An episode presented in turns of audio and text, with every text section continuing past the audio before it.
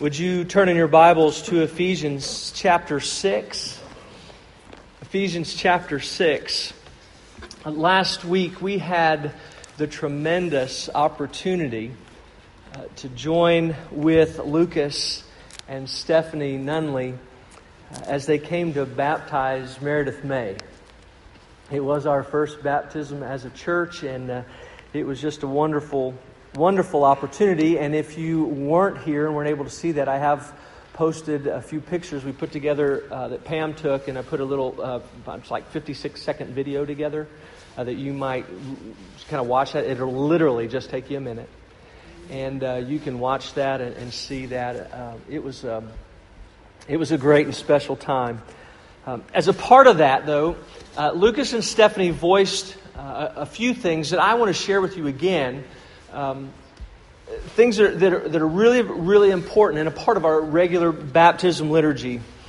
They said this they acknowledge that Meredith's need of the cleansing blood of Jesus Christ and, and the renewing grace of the Holy Spirit. They claimed God's covenant promises on her behalf. They affirmed that they are looking in faith to the Lord Jesus for her salvation as they do for their own. And they also unreservedly dedicated her to God, and they promised in humble reliance upon divine grace that they would do a few things. One, endeavor to set before her a godly example. They said they would pray with and for her. They said that they would teach her the doctrines of our holy religion and that they would strive by all the means of God's appointment to bring her up in the nurture and admonition of the Lord.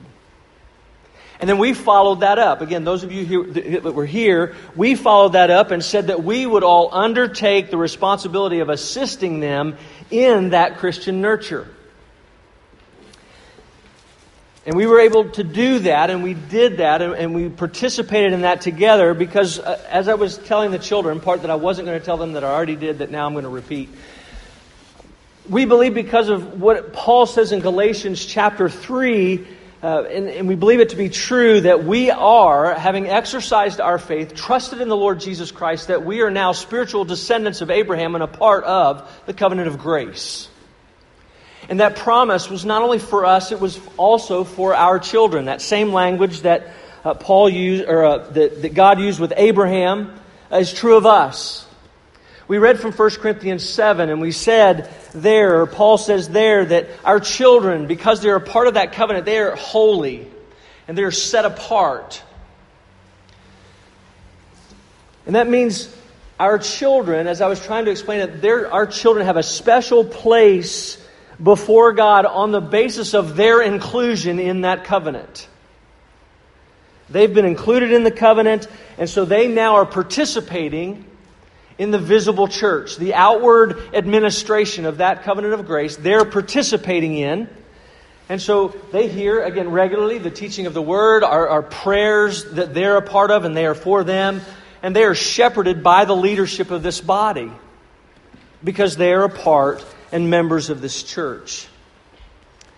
And rather than go to either extreme of presumption or skepticism, we we maintain our focus on the Lord, on God, who is faithful, and we have this ever expanding hope that they will one day experience the inward reality of that same covenant. That they would experience the inward reality and will come to faith. That the same faith that we have been given, we, we have hope that He will give to them.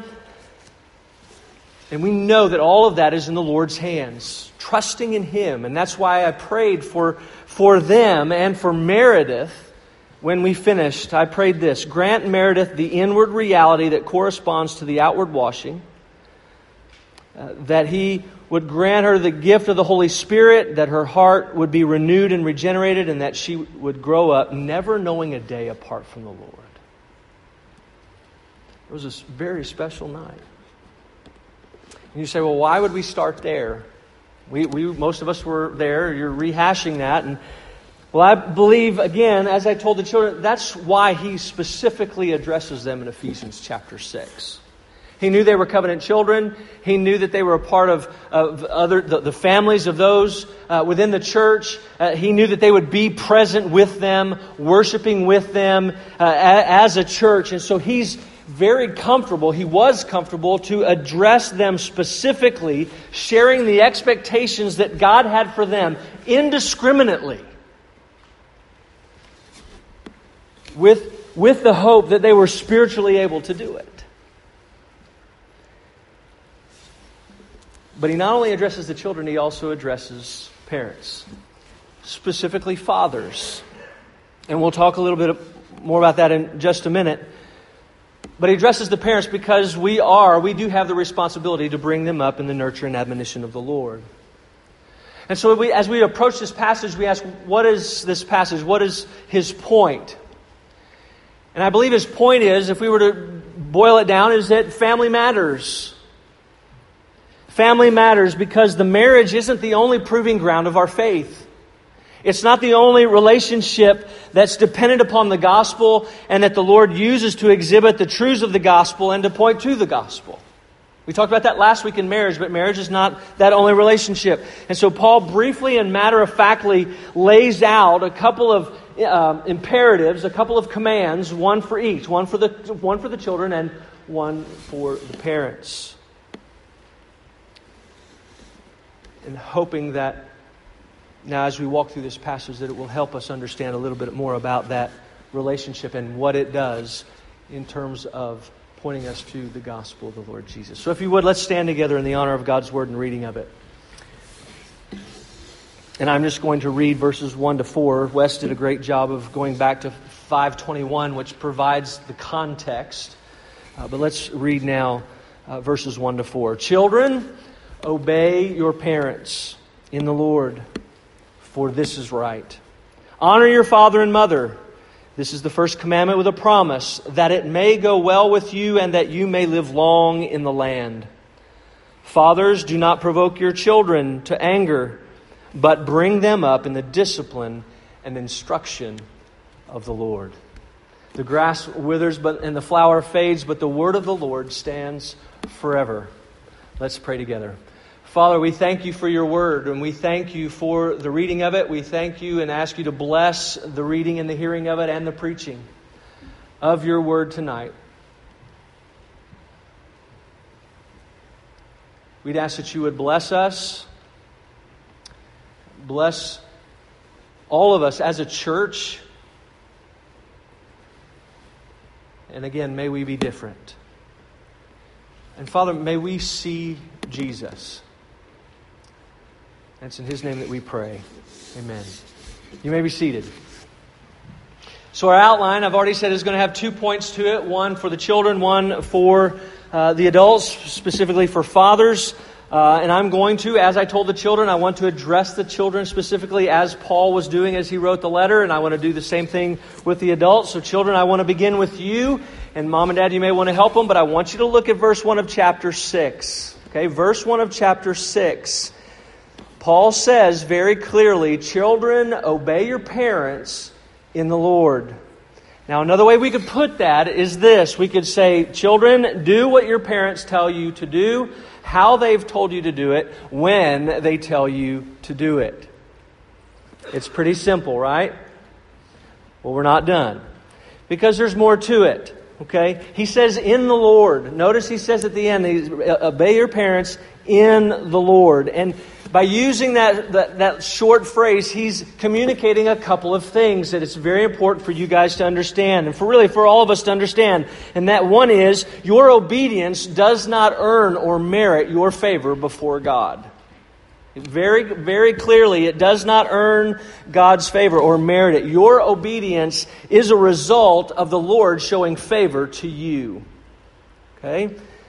It also speaks that your obedience doesn't earn or merit your salvation, but your obedience shows, in fact, that, um, that, you that you have placed your faith and trust in what the Lord has done for you in Jesus.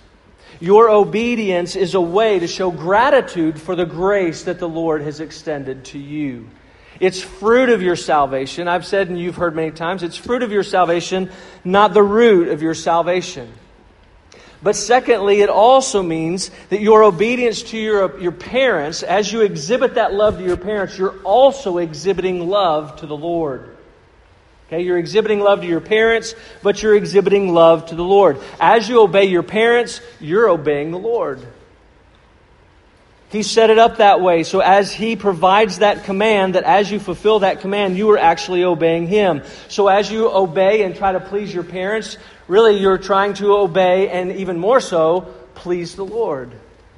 The two are very, they're connected and they can't be separated. So let's get real practical, okay? And that means let's get real specific. Um, that means it doesn't matter if they tell you to pick up your toys um, or clean your room. Or take the dishes over to the sink when you're finished. Or to get ready for bed. Or to do your homework. Or to put up the video game. Or to take the trash out. Or to be nice to your brother or sister, or whatever else they might ask you to do. You're to do it unto the Lord. Not only because they have asked you, but because the Lord has asked you. So he, God has given you the parents He has. Right? You've been given to them, and so they've been given to you. And He's done that and placed them in authority over you. And He's done that for His own glory and for your good. And we'll hear in a minute that, that he specifically speaks of how obeying is for your good. Now, because there's a question that a lot of you like to ask a lot, especially those who are like five, four, five, you know, the first question in your mind is, why? Right? I remember um, talking with uh, Theo Thrash one time uh, it's been about a year ago. And as we were having this conversation at Trinity Grace, every time I made a statement, his very next word was, why? And I would explain it, and he'd say, why? And I would explain a little more. He'd go, well, well why? And we come to something like this, and, and you're probably asking the same question. Well, why? Why are we to obey? Why is that important? Well, Paul provides reasons right here in the passage. He provides three of them. First, he says, we obey because, and you are to obey because it's right. Very simply, it's right. It's just the right thing to do. It, it's the way things are. It's just the natural created order of things. And, and it doesn't matter where you live. It doesn't matter uh, whether you're in Arkansas or another part of the United States or anywhere around the world. People know it's just natural to know that children obey their parents. And while some may rebel against that, some may push back against that, some may, may never really do that at all, deep down they know that they should because it's just the right thing to do.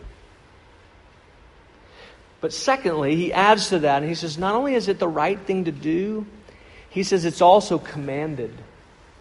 Notice what he says. He says, honor your father and mother. Honor your father and mother. Uh, so this isn't just something Paul made up. It wasn't something he said, hey, I know, I'll get, the, I'll get the kids' attention and I'll make them obey their parents. He doesn't do that. He, he, he refers to the fifth commandment. Out of the ten, this is number five. It was the Ten Commandments, uh, the summary of the moral law that was given to the nation of Israel and, and is still for us today as the people of God. The law is very, very important for us, specifically for a couple of reasons. One is the law points us to Jesus, as it's already done in our worship service tonight. We read the law, we read the, actually the second table of the Ten Commandments, right? and, it, and it pointed out our sin and our need for a Savior. So it points us to Jesus, but it also gives us what we need to, as far as His will is concerned, and how we can please Him. And that's why Paul chose to use this in this particular place. Children, obey your parents. Why? Because God has commanded a long, long time ago that they are to honor their father and mother. It's the first of the last six commandments, and some people believe that because it's the first of those last six, the first four being um, how we are to relate to God, and the second or the, the next six how we relate to one another, they believe that because it's the first, that it's foundational to all the others. So he uses it in that way to say this is very important. Not just is it right, but it's commanded. But notice he uses the word honor instead of obey. It's interesting, isn't it? He says honor instead of obey. And, and, and this is real important as well. When, when we read that children are to honor their father and mother, they're really being, you are being uh, asked to show a great uh, um, or to place a great quantity of worth on your parents. Okay? Um, it, it, have any of you, it, uh, adults as well, you've heard the phrase, you don't treat me with an ounce of respect? This is where that comes from. Right? Honor is placing a great amount of worth. It's a ton of honor that children should place upon their parents. It's a great weight that you place on them in terms of honor and respect. And so there's this heaviness of respect that you're supposed to have. So, when you disobey your parents, when you disobey your parents, what you're saying in, in some respect is, I don't value you. I don't honor you. I don't prize you. Let's say they, as an example, they ask you to clean your room and you don't. And you're saying, you're not just saying, I don't want to clean my room. You're saying, I, I know my, my room is dirty and I need to clean it, but I disagree with you. And, and I don't really value your opinion and I don't revere you and I, I, I, I know better. And not only that, because of what we just said a minute ago, because when we obey our parents, we're obeying the Lord. If we disobey our parents, we're disobeying the Lord. And if we don't show them honor, we're not showing Him honor. And so there's a very real sense in which, if you were to say, I, am not going to clean my room, you're saying to the Lord, I don't value you or prize you. I know better than you, and I, I, I just want to do what I want to do. Maybe you feel the weight of the law. Right? The law is doing what the law is to do. And so Paul is stressing that command, and it and it not only includes right behavior, but it includes right attitudes as well. So he's not just looking for compliance. He's looking for and talking about obedience and honor. He's talking not only about a behavior change, but he's also talking about a very significant heart change. And we'll talk about that in just a minute. But I'm sure you're feeling the weight of that. So let's look at the third reason. The third reason is not only is it right and it's commanded, but he also says it will be rewarded. See how gracious God is? God is gracious because really being right and being commanded should be enough. But the Lord says, I, I will I will reward that. I will bless that. And so uh, it's the first commandment with a promise. He says that it may go well with you, that you may live long in the land. And really what he's saying here is that even though it's commanded and even though that should be enough, he's going to bless you if you obey your parents. Things are going to go well with you. He wants to communicate what's communicated over and over and over again in the Bible. And that says when we do what we're told to do, when we obey as we're told to obey, whether we're children or adults, the Lord is pleased and he blesses us. Now, that doesn't mean that everything always goes the way we want it to. It doesn't mean that we don't suffer. It doesn't mean that there aren't times that are hard. But it does mean that it's always better if we obey the Lord. It's always better if we follow and do what He says. We'll be blessed in the long run if we do what He says. So I think I mentioned earlier that it was pretty simple. The command is pretty simple.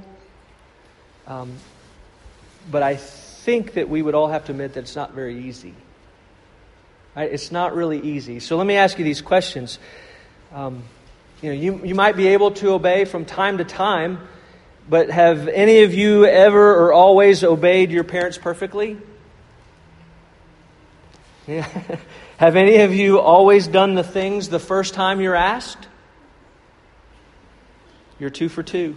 Have any of you always done what you're supposed to do exactly when and how you've been asked to do it? Yeah, there we go. Have any of you always smiled and had a good attitude while you've obeyed? Have any of you never argued with your parents before obeying? No. Well, guess what? Neither did I. And neither did your parents. Nobody in this room ever obeyed completely and totally and perfectly the way God expects and deserves. None of us. God deserves and requires perfect obedience And that is a problem. And that is why the weight of the law feels so heavy, not only on you as I speak to you, but I'm sure your parents were feeling it as well.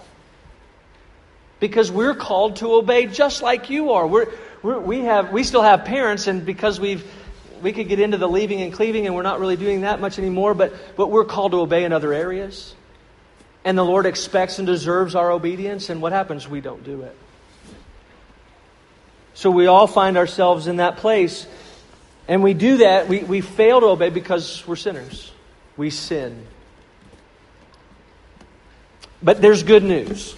Okay, there's good news. We need to hear the good news. Like I said, this passage it points us to the gospel. It is it's there's law, but we, we need to hear the gospel.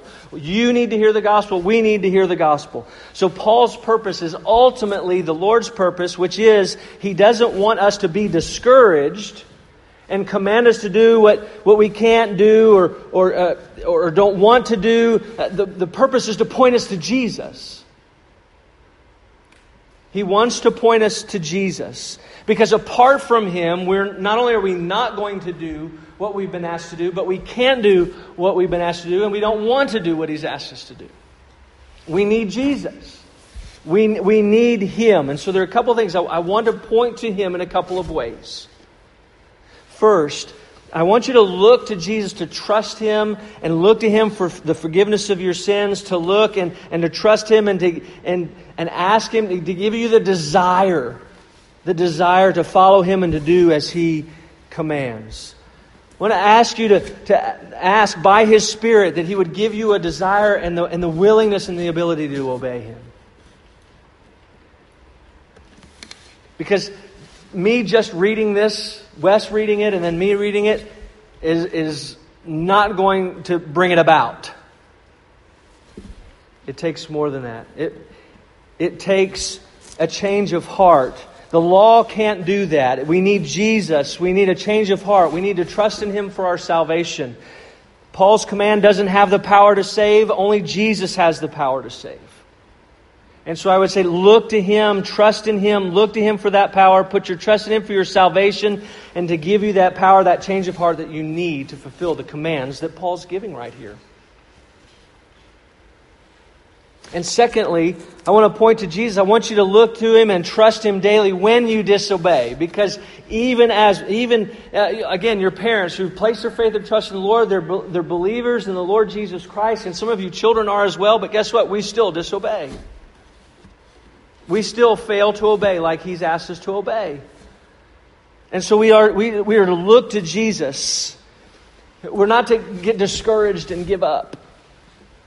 Not, it's easy to do, isn't it? When, when we seem to make the same mistake over and over again and we, get, we can get discouraged and down, and then what happens? We begin to, to not want to try at all because we'd rather not try than fail. And I want you to look to the Lord Jesus because guess what? He perfectly obeyed his Father. He always did what the Father wanted him to do. He always did it with a great attitude and joy in his heart. And when we trust in the Lord Jesus, guess what? His obedience is credited to our account. And so we, by trusting in Him, we stand before the Father as if we've always obeyed every time perfectly. And so when you don't obey, when you have trouble on a particular day, I want you to rest in His joyful obedience. When you make a mistake or when you don't obey or when you don't, out of that list, when you don't do those things, I don't want you to say, oh, well, I'm, never, I'm not perfect anyway, so why try? I don't, I don't want you to, and I also don't want you to say, well, Jesus obeyed for me, so I don't need to. No. We rest in Christ's obedience for us and we attempt to and try to obey because, listen, we have been set free. When we trust in Jesus, we are set free so that we might obey and then we obey. And then when we fail to obey, we rest in Jesus and trust in Him and thank Him that His obedience was credited to us. And then we try again out of grace and gratitude.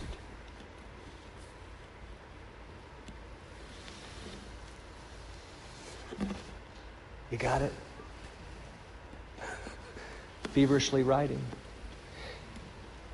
Well, Paul not only speaks to the children, he speaks to us as parents. He speaks to us as parents, and, and again, I've already pointed out that he does speak directly or, and specifically to fathers.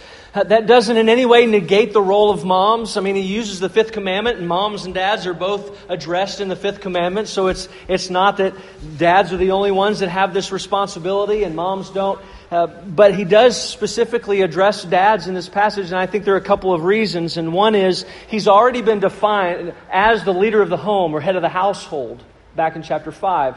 And so he has the ultimate responsibility to lead the home. He has the ultimate responsibility for the spiritual well being of the home. And so he, in that role, Paul addresses him specifically. And secondly, guys, you know this, but we have the propensity as, as men to be passive when it comes to our role. And Paul is specifically pointing to that and saying, you need to, here's something you need to do as well. So, dads, I'm going to speak specifically to you, but moms, don't give up. You have a role to play and a responsibility in regards to these things. But notice that the command is a twofold command. There's a negative. It's just like Paul has been doing throughout Ephesians. So, there's a negative, there's a don't do this, and there's a positive, there's a do this. And so, let's just break that down. First, he says the don't is fathers, do not provoke your children to anger. And we're going to do what we did last week in terms of submission. And let's talk about what it's not before we talk about what it is when we talk about not provoking, it does not mean, or he is not meaning here, that you should never make your children mad. He's not saying here that parents, and particularly fathers, aren't supposed to cross their wills at any time. He's not saying that, and he doesn't mean that they are never to deny their desires. He's not saying here uh, that he's never to tell them no what he does mean, and, and, and, well, if we looked at the parallel passage in chapter 3 of Colossians, uh, I think his words there help us in terms of what it means. He says, Fathers, don't provoke your children lest they become discouraged. So, what does he mean? He means when we do cross their wills, when we do say no, uh, when we do kind of uh, deny their desires or when we do make them mad, we don't do it in a way that we crush their spirits. We don't do it in a way to make them feel as though they never measure up. We never do it in a way, uh, we don't do it in a way and make them feel as though that they can't do anything right or they're constantly failing. We don't do it in a way where they feel as though they're constantly falling short. That means we don't do it antagonistically. We don't do it inconsistently or unrealistically or have those unrealistic expectations. And we don't do it hypocritically where we don't practice what we preach. Rather, we do it with a bigger picture in mind. There is a bigger picture in mind. And so we want to let them know what that bigger picture is. And so, yes, of course, there are times that because I said so is not only appropriate, but necessary and called for. There are times when obedience does not need, or a desire for obedience needs to be explained. But even in those times, there is a bigger picture involved and at stake, and we should return to that when the time is appropriate.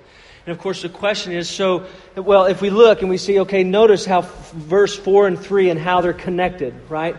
Obedience comes from honor, honor comes from not provoking to anger. It comes from showing them that what is being expected is a part of something bigger, and where does that bigger picture come from? Is it something that just Paul made up, or is it something that dads or parents make up, or they can just be arbitrary and decide on their own what it is? Father decides, well, this is a worthy cause, so no. The bigger picture is a part of the positive command. The bigger picture is, but bring them up in the discipline and instruction of the Lord. So Paul says, don't provoke. Show self show self control and instruct and warn them with the word of God. Dad, you have a responsibility to teach the Word of God in your home. That's where that bigger picture comes from. And it's the bigger picture of salvation, the bigger picture of God's glory and the good of your children. The bigger picture comes from Scripture. We're to teach the Word that reveals what is right and points out what is wrong and what is true and what is not true. We're to teach the Word of God that straightens out what is crooked and, and makes it straight.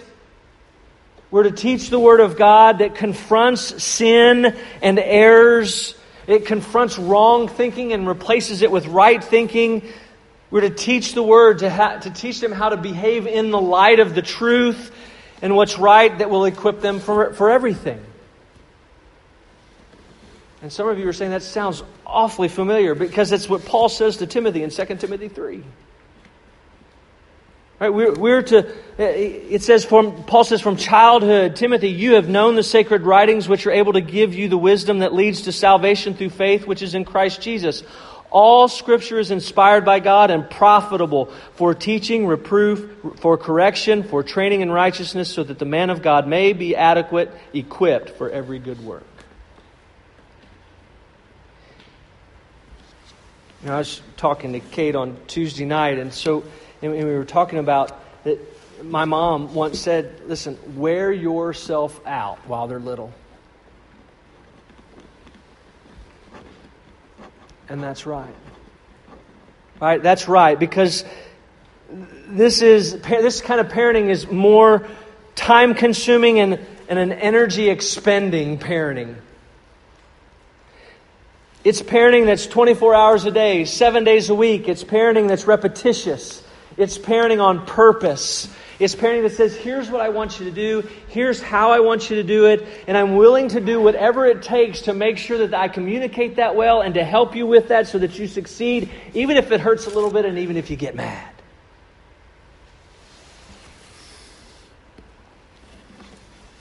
It's being approachable.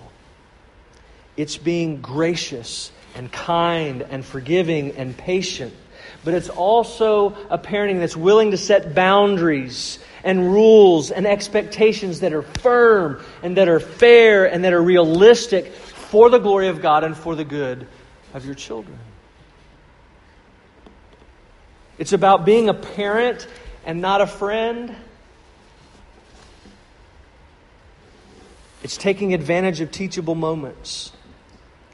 It's about, it's a parenting that's consistent and it's a practice what you preach kind of parenting that includes admitting your own mistakes and seeking forgiveness when necessary. And where does all of that begin? Where does all of that begin? It begins with the gospel of the Lord Jesus Christ. Dads, moms, moms and dads, the gospel is for your children, but the gospel is for you. The gospel is for you. Really, you, first and foremost, must rest in the gospel. Even before them. Why is that? Because if your main concern is being embarrassed about how they're acting, or if your main concern is that, uh, that, that they're not turning out like you thought they should, and, and you're worried about what everybody else might say, then what you've done is turned parenting into a mark of self righteousness.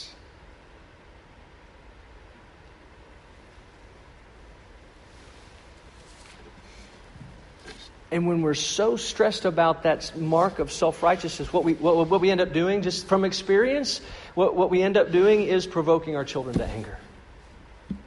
That's the result.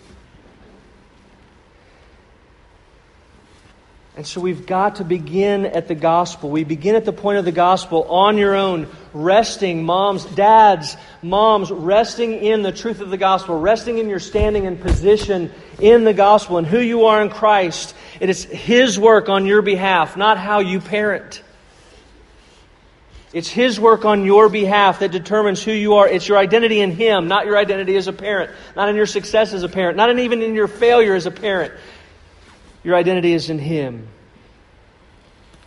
And if you're resting yourself in the gospel, you'll be surprised at how much easier it is to actually raise them in the instruction and the nurture of the Lord.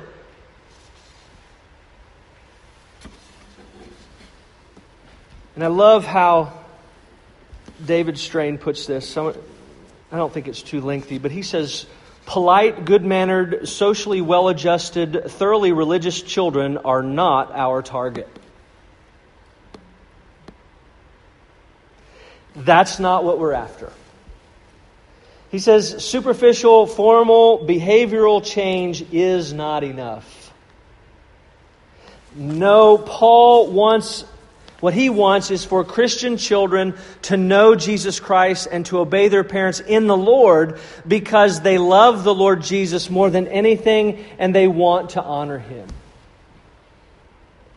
What Paul wants is for Christian fathers to be leaders in their home, spiritual thermostats, setting the temperature high and leading their household to the throne of grace, training with the word, training with gospel grace, always aiming at the heart and pressing Christ on the consciences and souls of their sons and daughters.